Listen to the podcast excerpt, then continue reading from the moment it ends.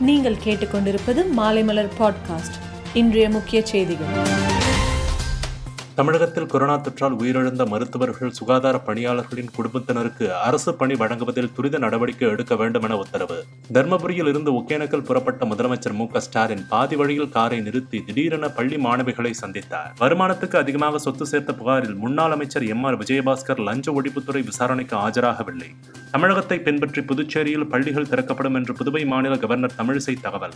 வட அரபிக்கடலில் ஷாகின் புயல் உருவாக உள்ள நிலையில் மீனவர்களுக்கு எச்சரிக்கை விடுக்கப்பட்டுள்ளது. சென்னை காஞ்சிபுரம் திருவள்ளூர் மாவட்டங்களில் காலை முதல் பரவலாக மழை பெய்து வருகிறது. நாடு முழுவதும் பனிரெண்டு கோடி அரசு பள்ளி குழந்தைகளுக்கு ஊட்டச்சத்துணவு அளிக்கும் திட்டத்துக்கு மத்திய அரசு ஒப்புதல் வழங்கியுள்ளது.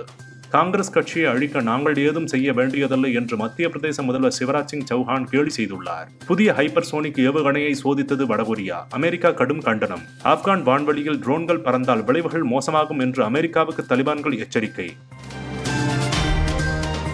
மேலும் செய்திகளுக்கு மாலைமலர் டாட் காமை பாருங்கள்.